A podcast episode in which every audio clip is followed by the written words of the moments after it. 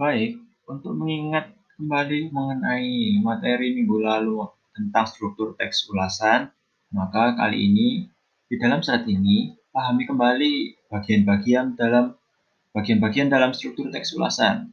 Bagian-bagian dalam struktur teks ulasan terbagi menjadi lima bagian. Yang pertama terdapat identitas karya yang berisi eh, judul, saudara, produksi, tahun rilis, daftar pemain, durasi film, dan beberapa keterangan-keterangan yang dapat kalian tambahkan seperti daftar kru atau daftar orang yang membantu di balik film tersebut itu juga bisa.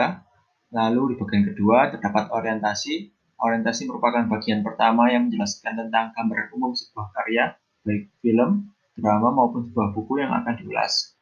Bagian orientasi memberikan penjelasan kepada pembaca atau penonton mengenai apa yang akan diulas. Kemudian bagian ketiga, yakni tafsiran. Tafsiran merupakan bagian yang berisi penjelasan detail mengenai sebuah karya yang diulas, misalnya berisi tentang bagian-bagian suatu karya, keunikannya, keunggulannya, kualitasnya, dan sebagainya. Lalu di bagian keempat, yaitu evaluasi. Evaluasi merupakan bagian yang berisi pandangan dari pengulas mengenai hasil karya yang diulas. Pada bagian evaluasi ini, pengulas akan menyebutkan bagian yang bernilai atau kelebihan dari karya tersebut.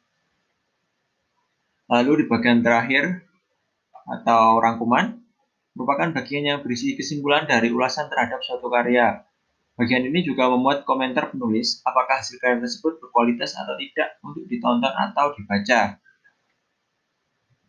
Jadi, apakah kalian sudah mengingat dan memahaminya?